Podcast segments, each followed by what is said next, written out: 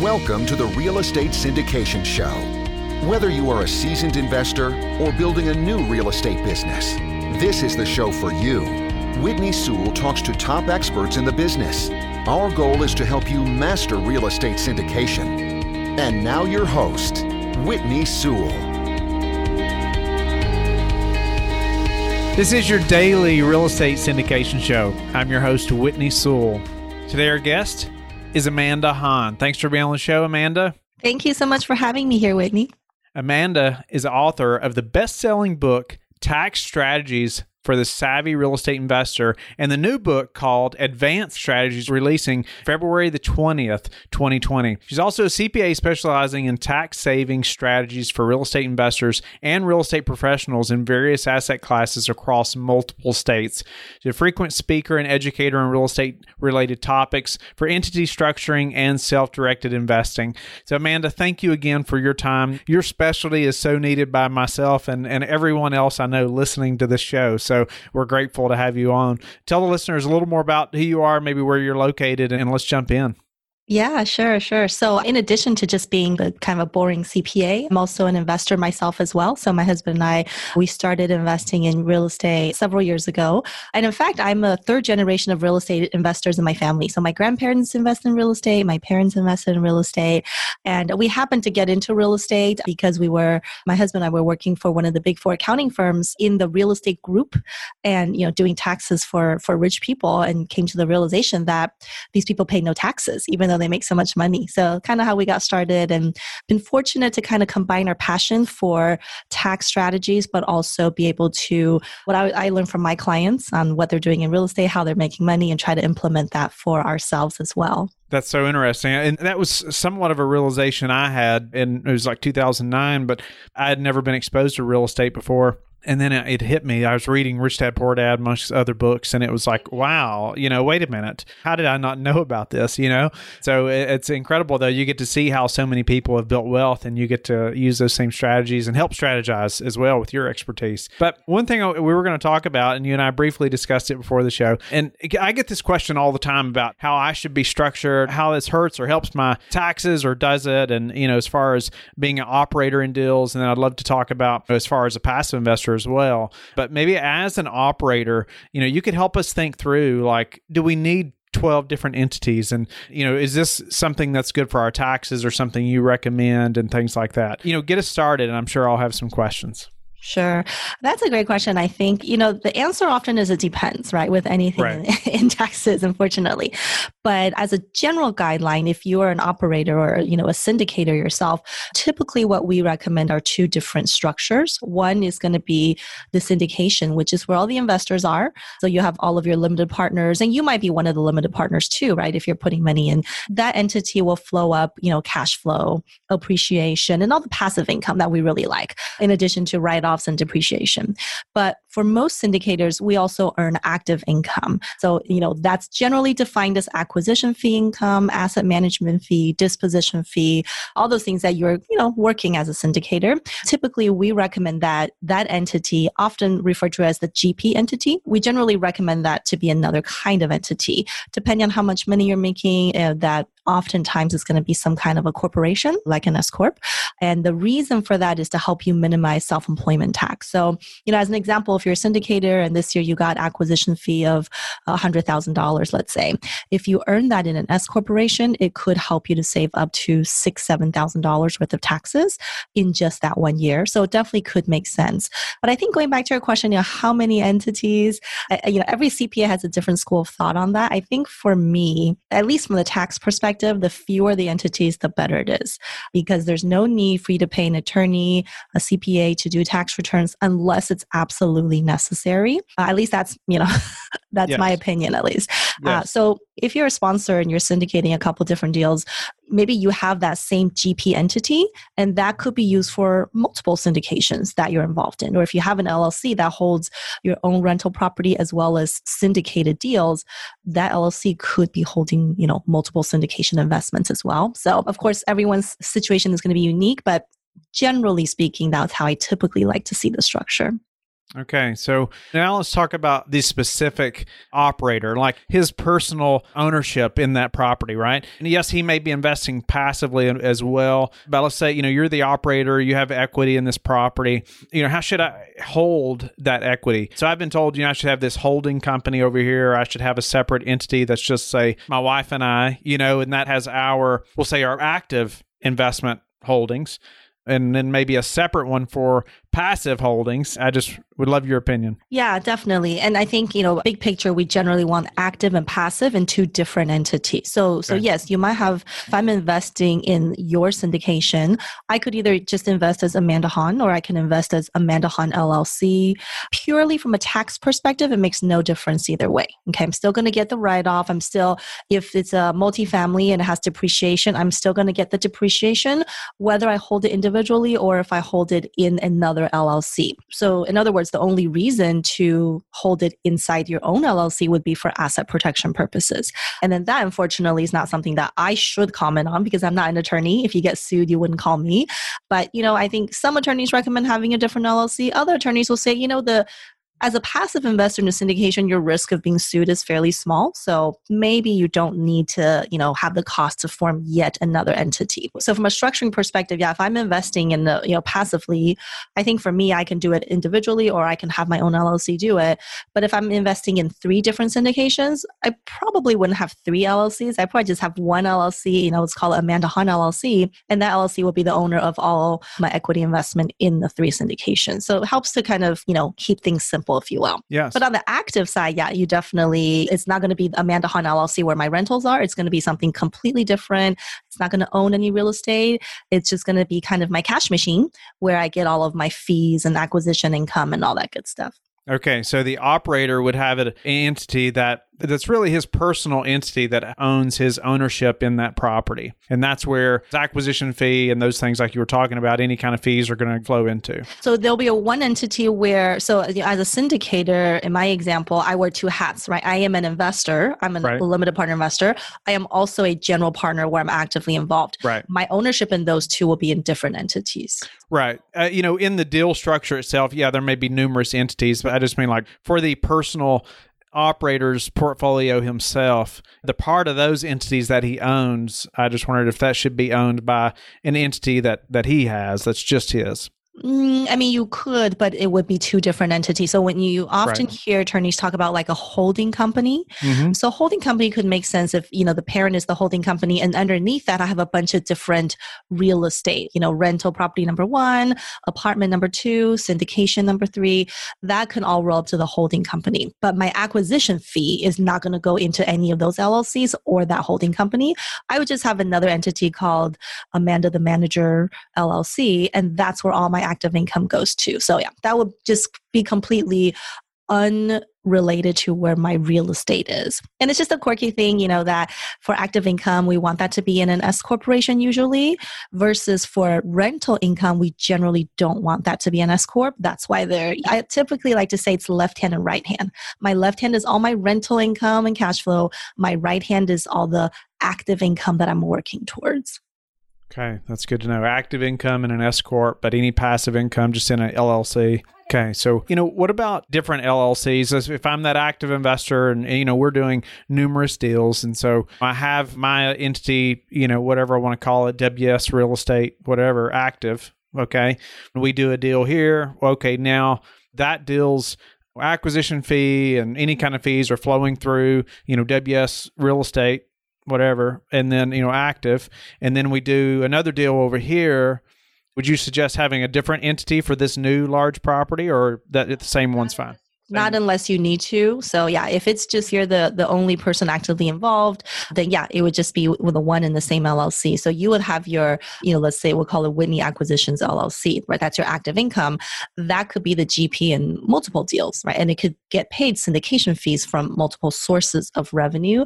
We like that because for tax purposes it's all the same income, right? Whether mm-hmm. you got an acquisition fee right. for Main Street property or Fremont Street, it's all just acquisition fee. And when we start having these multiple S corps, more tax returns, more legal fees, more payroll, more retirement account you got to set up, more bank accounts. And so the really the goal is try to get the most tax saving, but with the fewest number of entities whenever possible. Uh, there are times when you know the operators have to have different entities for different deals. I typically see that occur when you're partnering with different people, right? So it's Whitney, John, and James here, but it's Whitney, Beth, and Mary and the other one. So in those instances, okay, maybe we're talking about two different GPs because there's different people involved on the active side. So, what about series entities versus just, you know, a lot of people say, well, I want a different entity for every deal. And when I say every deal, I mean like 100 plus unit deals. And so, personally, so they're going to have a different entity for every deal. And I understand on the structure of the syndication, we're going to have different entities, obviously, for every deal. But I just mean me personally to hold my active ownership. Would you recommend a different entity? Or I know we just said probably not, but but what about using a series or or not? So on the rental income side, right, the passive rental income that we're getting, whether you hold it individually or through an LLC or a series of LLCs, the tax treatment is exactly the same. So, same write off, same depreciation, there's no okay. difference at all. And so, the only reason to have multiple entities, like in a series, for example, is to have better asset protection. Right? And some attorneys really like series LLCs. Other attorneys really, you know, don't really like it. I think it also depends. Another point of consideration is where are the properties located and where are you located. So I'm in California. For example, California has a crazy rule that says every single LLC that's ultimately owned by you as a resident has to pay $800 fees every year to the state, even, even mm. though you might have a loss on your tax return. So you can imagine if I have five babies plus a parent, that's six times $800 every single year. They have similar rules for, you know, New York, not as high of a fee. So, uh, you know, versus places like Texas or Tennessee, there is no income tax, you know, not a lot of fees, then maybe it's a good idea to do one of those series structures. So, and that's why it's important to make sure, you know, when you're talking about entity setup, you're talking to your CPA, you're talking to your attorney, and you really understand what's the cost. Because I think people hear initially and say, wow, I love that series, everything's separated, it's so safe. But if you get a four or five thousand dollar bill every year, it's like, okay, well, does that make sense for me? Right. right? So now for the the passive investor, I know you mentioned this a little bit, but I thought we'd reiterate it that is it needed for them to have an entity that they're investing through. We, you know, we have many investors that invest through entities and many just through their personal name. Yeah, yeah. I mean, from a tax perspective, again, it's not required. Mm-hmm. So let's say that you invest in a syndication. You know, before you invested, you went to visit the property, so you had some flight cost, hotel costs. Maybe you're really nice. You took the syndicator out to dinner to find out more about this investment. So the common question we get is, well, can I deduct those if I don't have an entity? And the answer is yes. You don't need a legal entity to deduct those expenses against your passive income. So for the most part, if you're just passively investing in syndications, at least from the tax perspective, there's not a need to have an LLC for that. Of course, you know, the other side of the coin is it doesn't hurt, right? If your attorney's like, well, I don't know, might not be a bad idea for you to just have one just to get more asset protection.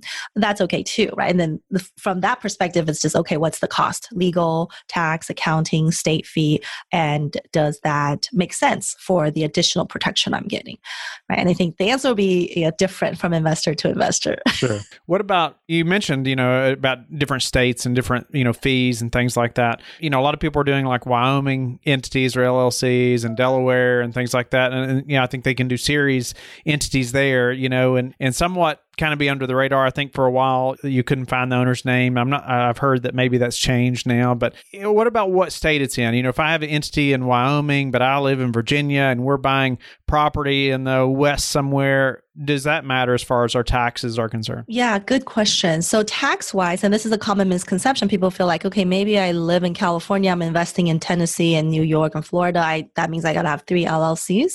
That's not the case at all. So, so if your attorney says, I really like Wyoming for asset protection purposes. What they'll do is they'll form a Wyoming entity. That entity then will register in your home state. So if I live in California, it will be a Wyoming entity registering in California.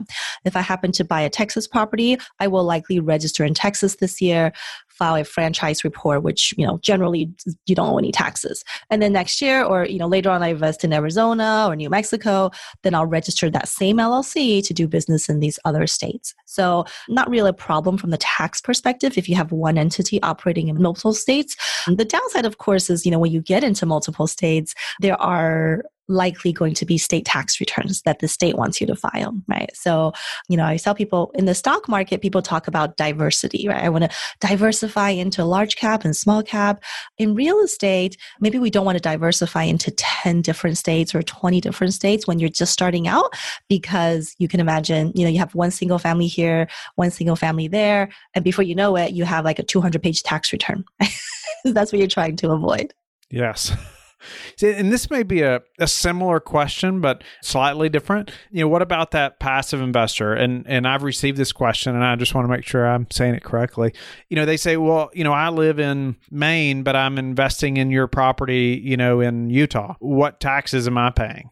Mm-hmm, mm-hmm. So generally speaking, you know, you'll pay tax if there's profit, okay, on that real estate. You'll pay taxes in Maine and then you'll pay taxes in Utah, assuming there's profit. Oftentimes the states will give you a credit. So meaning, okay, Maine knows you pay taxes in Utah, they might give you a credit so you're not double taxed. But that arrangement is state specific. So between one state and another state, although more and more states are doing that.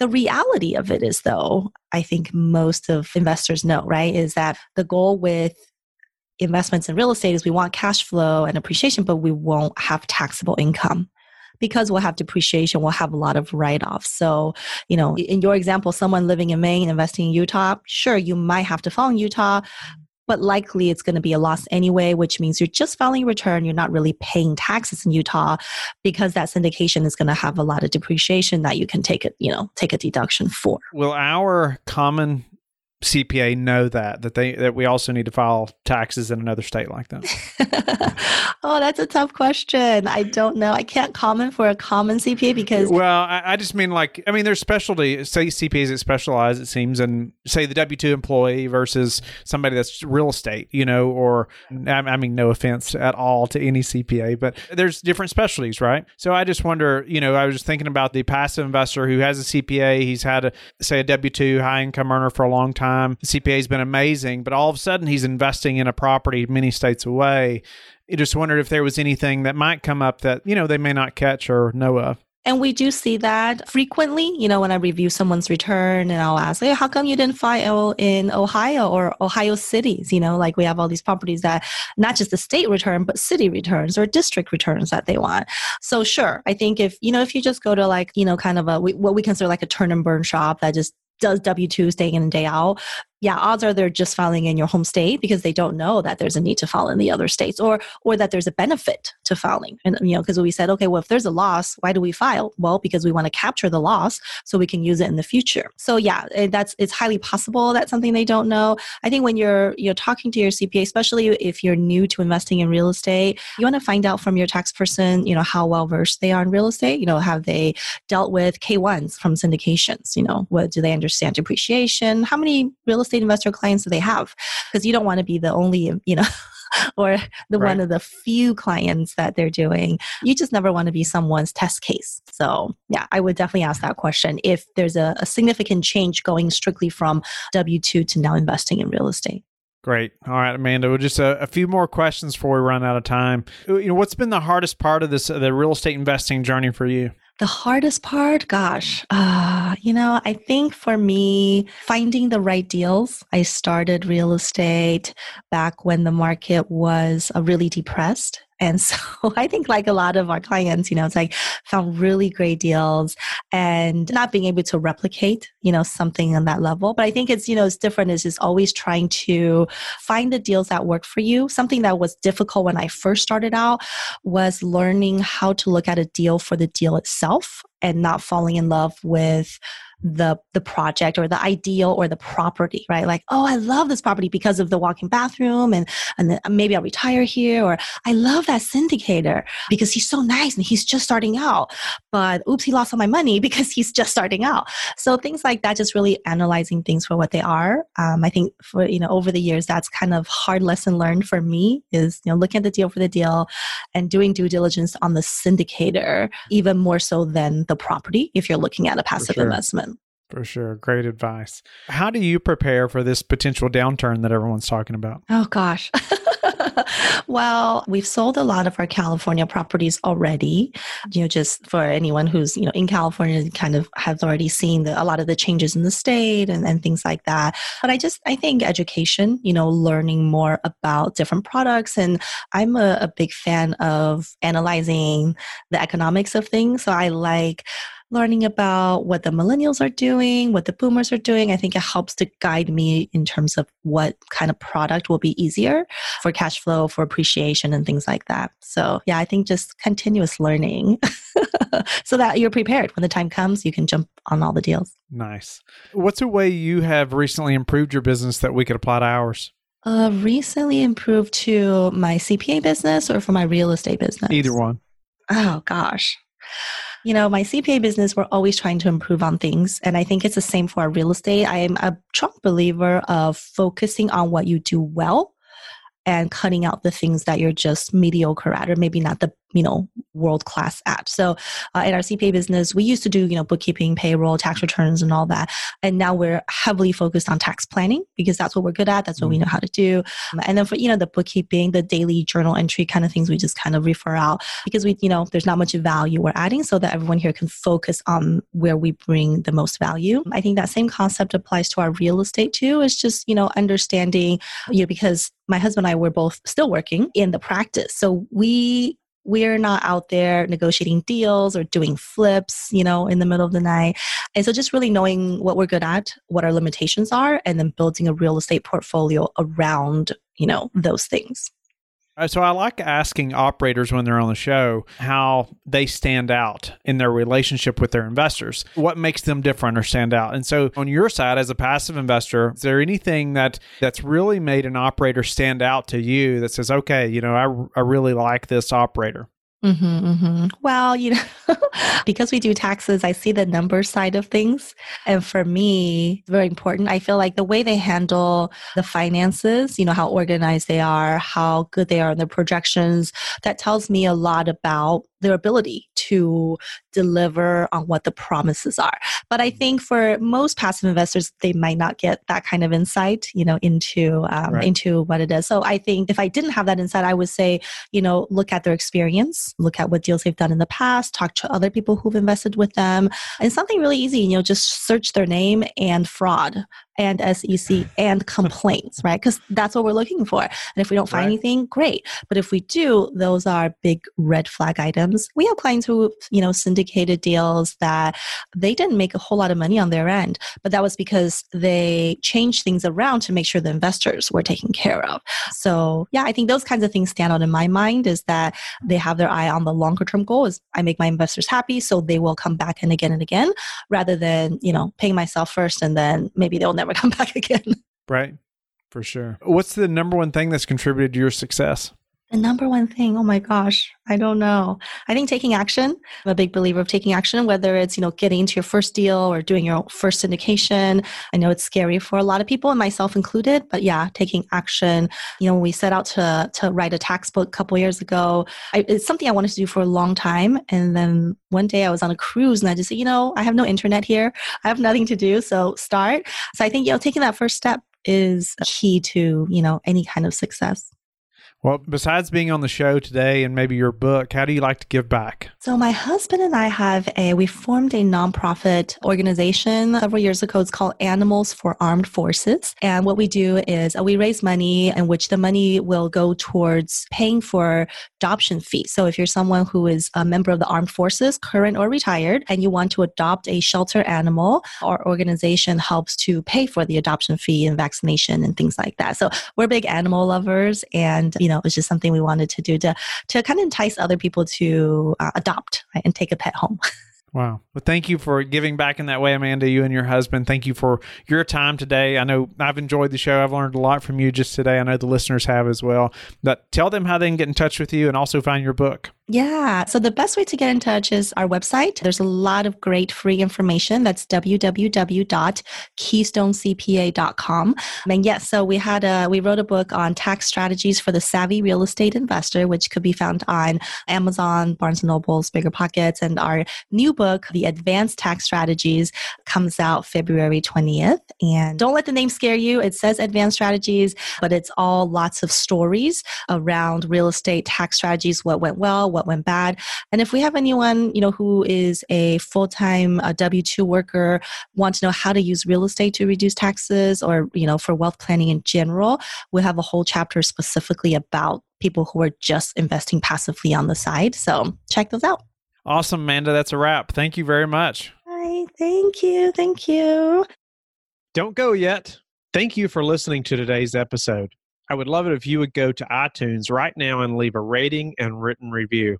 I want to hear your feedback. It makes a big difference in getting the podcast out there. You can also go to the Real Estate Syndication Show on Facebook so you can connect with me and we can also receive feedback and your questions there that you want me to answer on the show. Subscribe too so you can get the latest episodes. Lastly, I want to keep you updated. So head over to lifebridgecapital.com and sign up for the newsletter. If you're interested in partnering with me, sign up on the Contact Us page so you can talk to me directly. Have a blessed day, and I will talk to you tomorrow. Thank you for listening to the Real Estate Syndication Show, brought to you by LifeBridge Capital. LifeBridge Capital works with investors nationwide to invest in real estate, while also donating 50% of its profits to assist parents who are committing to adoption. LifeBridge Capital, making a difference, one investor and one child at a time. Connect online at www.lifebridgecapital.com for free material and videos to further your success.